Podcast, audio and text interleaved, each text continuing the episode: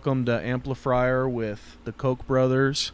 I think today we're gonna go over our uh, overall impressions of how the Padres have started the season, and maybe talk a little bit about the the rest of the series here with the San Francisco Giants. So, so Mickey, what are your overall impressions so far with the with the Padres offense? I mean, collectively, I'm impressed with the overall, you know, approach. When you're looking at Tatis is is doing well.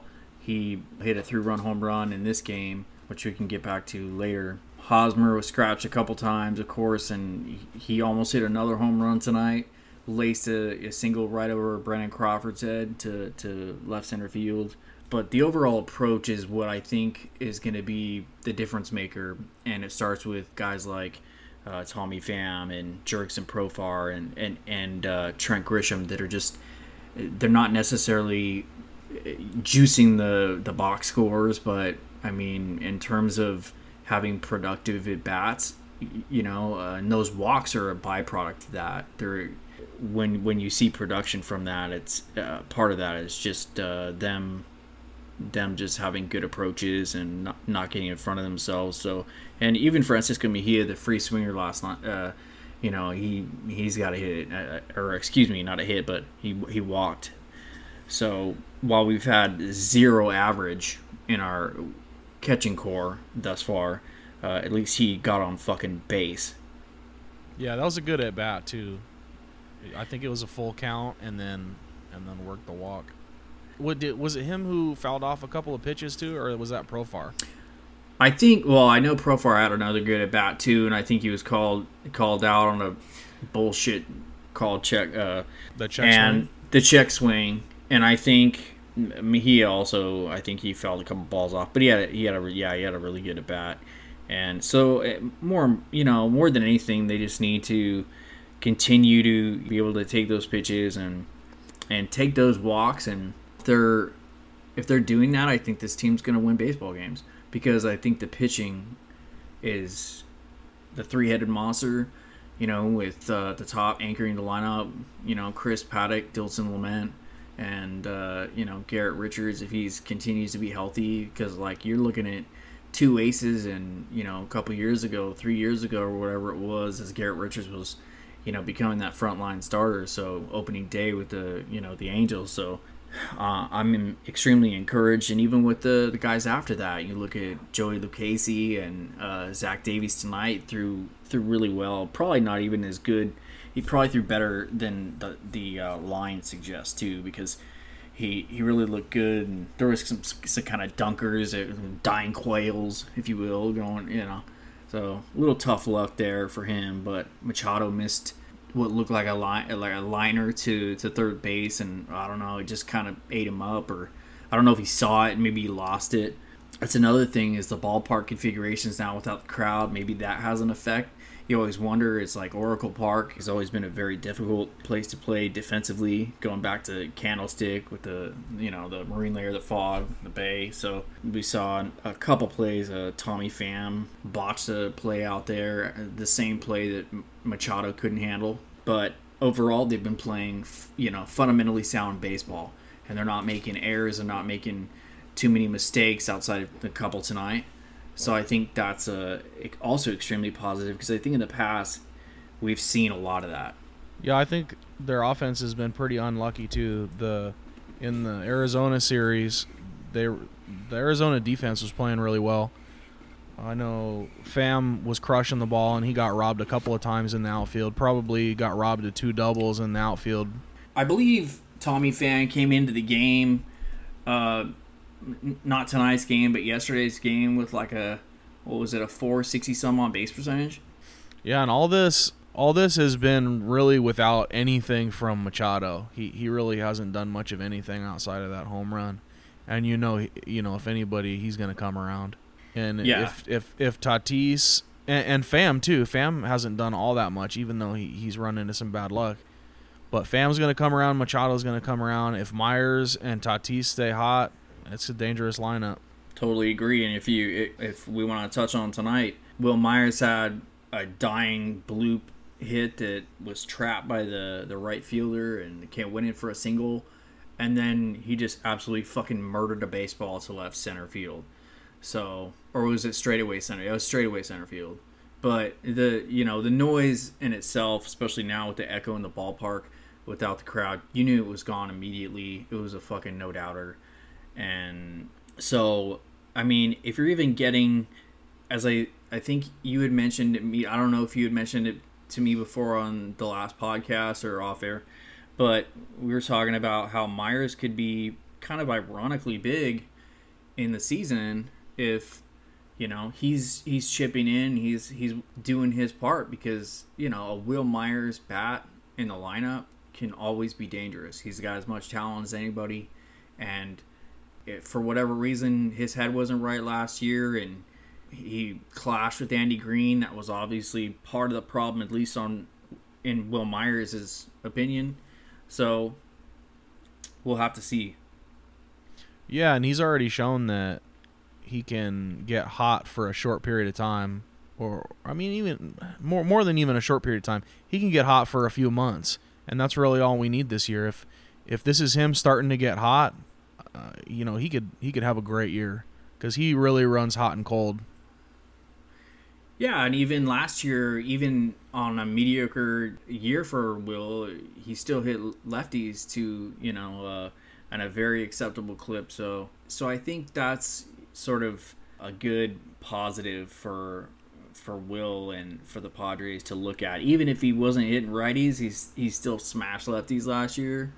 But if he's you know has that approach and he continues that right center field approach and he stays within himself, he's not guessing because that's what Wil does. He starts guessing pitches, and that's when he gets in trouble. He starts his back leg starts dragging, and he's pull happy, and it's an automatic fucking out. So right now he's not doing that, and uh, and I think it's a byproduct of what we're seeing right now. Is just good at bats. He's taking his walks. He's staying within himself. I don't think he's guessing too much, and he's murdering baseballs. Yeah, I'm a, man. I'm a little disappointed in, in how Naylor has started the season. I was I was pretty excited about him. I like that he he put in the work to lose a bunch of weight because I know that guy can hit, and he he's been kind of. Uh, I mean, it's it hasn't been a lot of. We haven't had seen a lot of games yet, but he's been kind of disappointing. Games together, like games. It it really drove me crazy uh, the other day. I think it was yesterday when he overslid that base at on second base. I just think there there's no excuse for a major league baseball player. No, but like it, man, the little shit like that drives me crazy. Him like how can a major league baseball player overslide a base and and it ended up costing us a run and maybe that game that you know the only game we've lost so far. And uh, another thing, speaking of that game, even though it was kind of a rough game to watch and and there was some bad baseball in it, to me on the offensive side it was encouraging because they fought back. Uh, they lost the lead, they fought back, they tied the game back up. They lost the lead. Our pitching lost the lead again, and they Mhm. fought back again. They they didn't you know they didn't get get all the way back. They they scored a run, but but they fought back both times and, and to me that's man that's so important i can't remember how many times uh, over the last couple of years the padres get behind in a game and i just feel like it's over Um, yeah, you know they do these, they do those drills, you know those uh, base running drills, and to not do that's infuriating. And like you and I have spoke, you know, privately, it's like, you know, Tony Gwynn, you know, if you can't slide head first, uh, you know, hook slide or whatever, you know, sliding feet first always worked for you know guys like Tony Gwynn that were arguably one of the best base runners of all time. So. It, it, it was pretty infuriating i wanted to mention Olivares and and how he's been so far uh, to me he's been one of the bright spots you know beyond the normal guys and and to me a guy that they should be putting in there as, the dh more often than not as long as he he keeps producing Oh, I totally agree. I mean, and talk about to reference my, you know, my initial uh, point about their approach is just goes right back to spring training and why Edward Olivares made this team is his approach. I mean, he's having good at bats, and those walks are a byproduct of, that, of these good at bats, but he's also producing. He's getting hits. He lays that double to left field, and he also worked a, a three-two count and he stayed within himself on a tough curveball. And we've seen polished players strike out on worse pitches, and he just took it to took it to left field for a base hit and hard base hit at that. So I'm I'm extremely encouraged by him. Good defender. He's got a good arm. All out guy in right field. He just missed that one play. Probably should have had that play. Hit his hit his glove in right field. But other than that, I think like you, I'm extremely encouraged by dude jumps like double A and he's like taking Naylor's fucking spot. He might eventually like outplay and have maybe he, he's one of the reasons why they traded Franchy Cordero. I'm extremely encouraged with him, and I think it's only advantageous to have him at the bottom of the lineup with the DH, with Fernando Tatis Jr. leading off and producing with runners in scoring position like he has been. What are your overall impressions so far of their pitching? Overall, and uh, you know, collectively, and their staff has been tremendous. Considering when you look at the guys who have looked on the subpar you know, level like Kirby Yates and Emilio Pagan, and you made this point to me, Brian, is that if, if those two guys are going to be fine.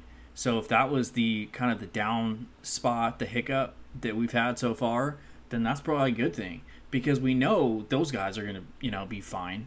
So, you know, to have like the the lesser high leverage guys come in and and and flourish and do well and uh, close out games and finish. I think with a three-headed monster at the top, plus the best bullpen arguably in baseball without even uh, Castillo, you know, and and Munoz. Like, fuck, dude. I mean, if they're hitting on all cylinders in a 60-game sprint, and I I've said this since day one when you know we learned that we were going to be able to play the Padres are going to be a force to be reckoned with. I, I just I feel that very strongly, and I know you do too. Yeah, I do. And like you were saying with Pagan and and Yates, you know, it's the beginning of the season, and with the kind of stalled and abbreviated spring training, there's expected to be some rust.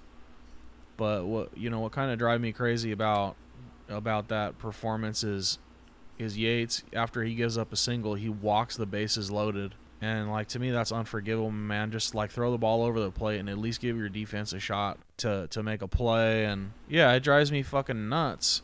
Yeah, you know, with this shortened season, I think you know some of these players are dealing with the dead arm. Uh, you know that uh, that fatigue that's uh, usually you see you know in April, May, and now we're seeing it you know in fucking late July and maybe in early August. But fucking in, in a shortened season, you know maybe you gotta bring these guys along in a different way now. You know, if they're going to look this bad, this poor, this quickly, especially from. I mean, I know Pagan's not uh, a 15 year vet, but he, he's also not a rookie, and his stuff is just absolutely filthy.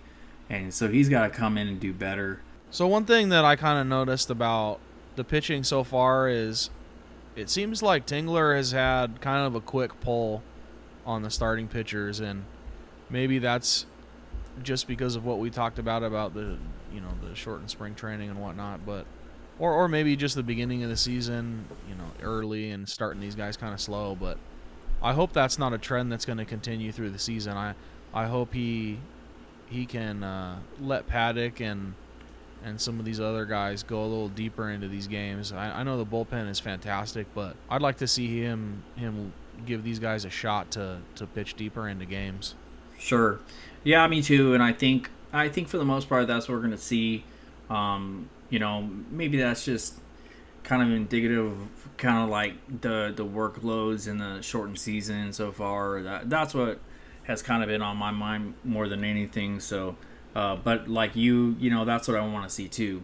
Uh, so who's who's pitching tomorrow? I don't know. I think uh, Cueto's lined up for tomorrow uh, against uh, Chris Paddack or Chris Paddack's lined up. I know Cueto's pitching tomorrow. Um, well, if we t- if we take this game, you know, we're still in like the eighth or ninth inning here, but it looks like we're gonna take it. Knock on wood.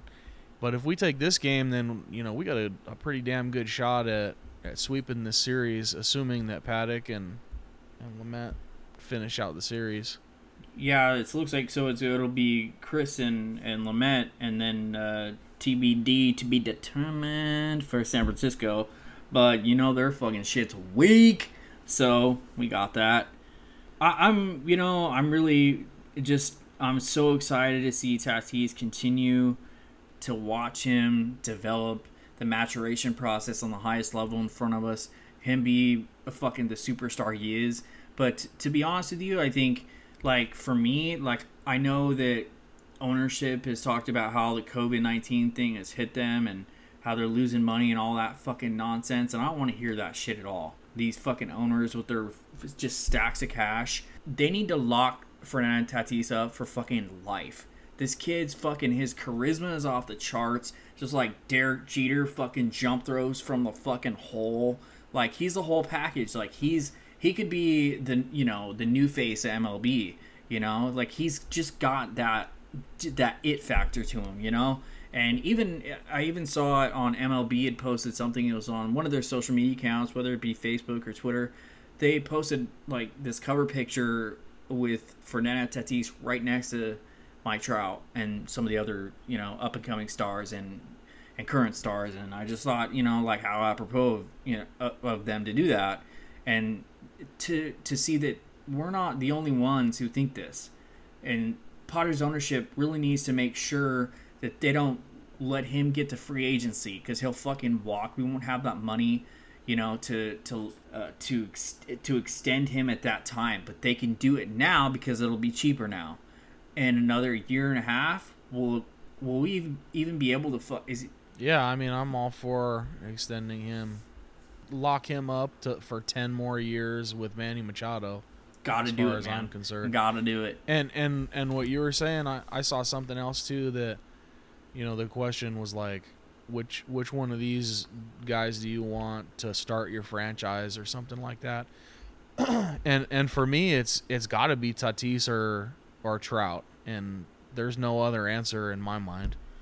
Yeah i mean you can uh, like you could you know people would say well what about Soto or Acuna so you know but not for me. Not I mean, for me because i don't yeah. think that they have the same it factor I don't think they, they don't have that same overall. I think you know Acuna has that that athleticism, but uh, and Soto's seen the you know the World Series and such rings, but dude, like just Tatis with again his charisma on BMW commercials, just being like, "What's up?" Like, fucking player, bro. Well, and, and if and if I'm gonna start my franchise with anybody I want, I'm gonna start somebody that plays up the middle. It's gonna be a shortstop or a center fielder for me. Yeah.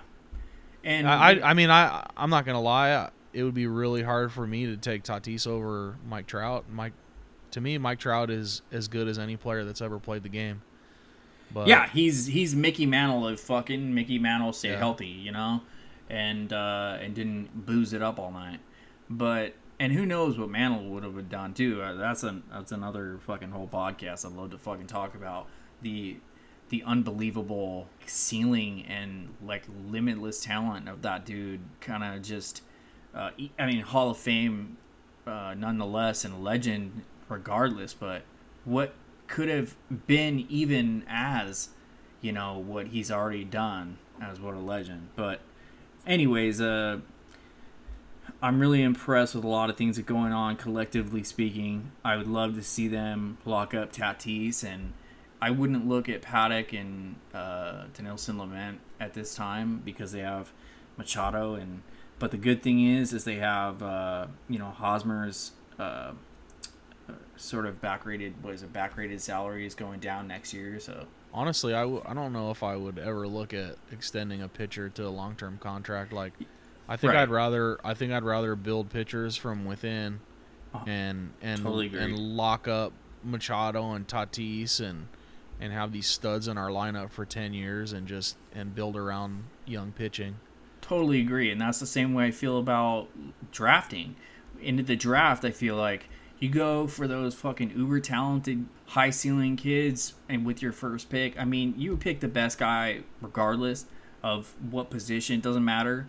But if if they're close, if they're if it's even remotely close, I think like for me anyways, I'm always gonna go with a position player they're gonna have you know more value, you know, in theory, and um, pitchers are just so volatile at that age too, especially if they've you know pitched collegiate ball. Uh, they're doing better at limiting you know uh, innings now than they ever have been, but it's still not great. So, I all day long, I'll I'll be trading pitchers to try to continue to build up the MLB roster, and and uh, I I would be very hesitant, reluctant to, you know, extend guys like uh, Dinelson Lamet, and that's probably why they haven't extended Yates too. He's an older dude. What was he like 31 now? 32? Yeah, I, I definitely wouldn't be trying to lock up any relievers. Well, I, I'm sure. I'm sure that they offered him a you know year extension or something, and he was like, "Fuck that," you know. But he wants to get paid. This might be his only real opportunity as had at his age, in his career, to get maybe a final payday. I think we'll wrap it up now for Amplifier. Um, thanks for tuning in again. Uh, if you guys have time, you know, um, hit us likes, favorites, retweets. Uh, so tune in next time when uh, we talk about how Brian was adopted. Thanks for tuning in. Peace. Later.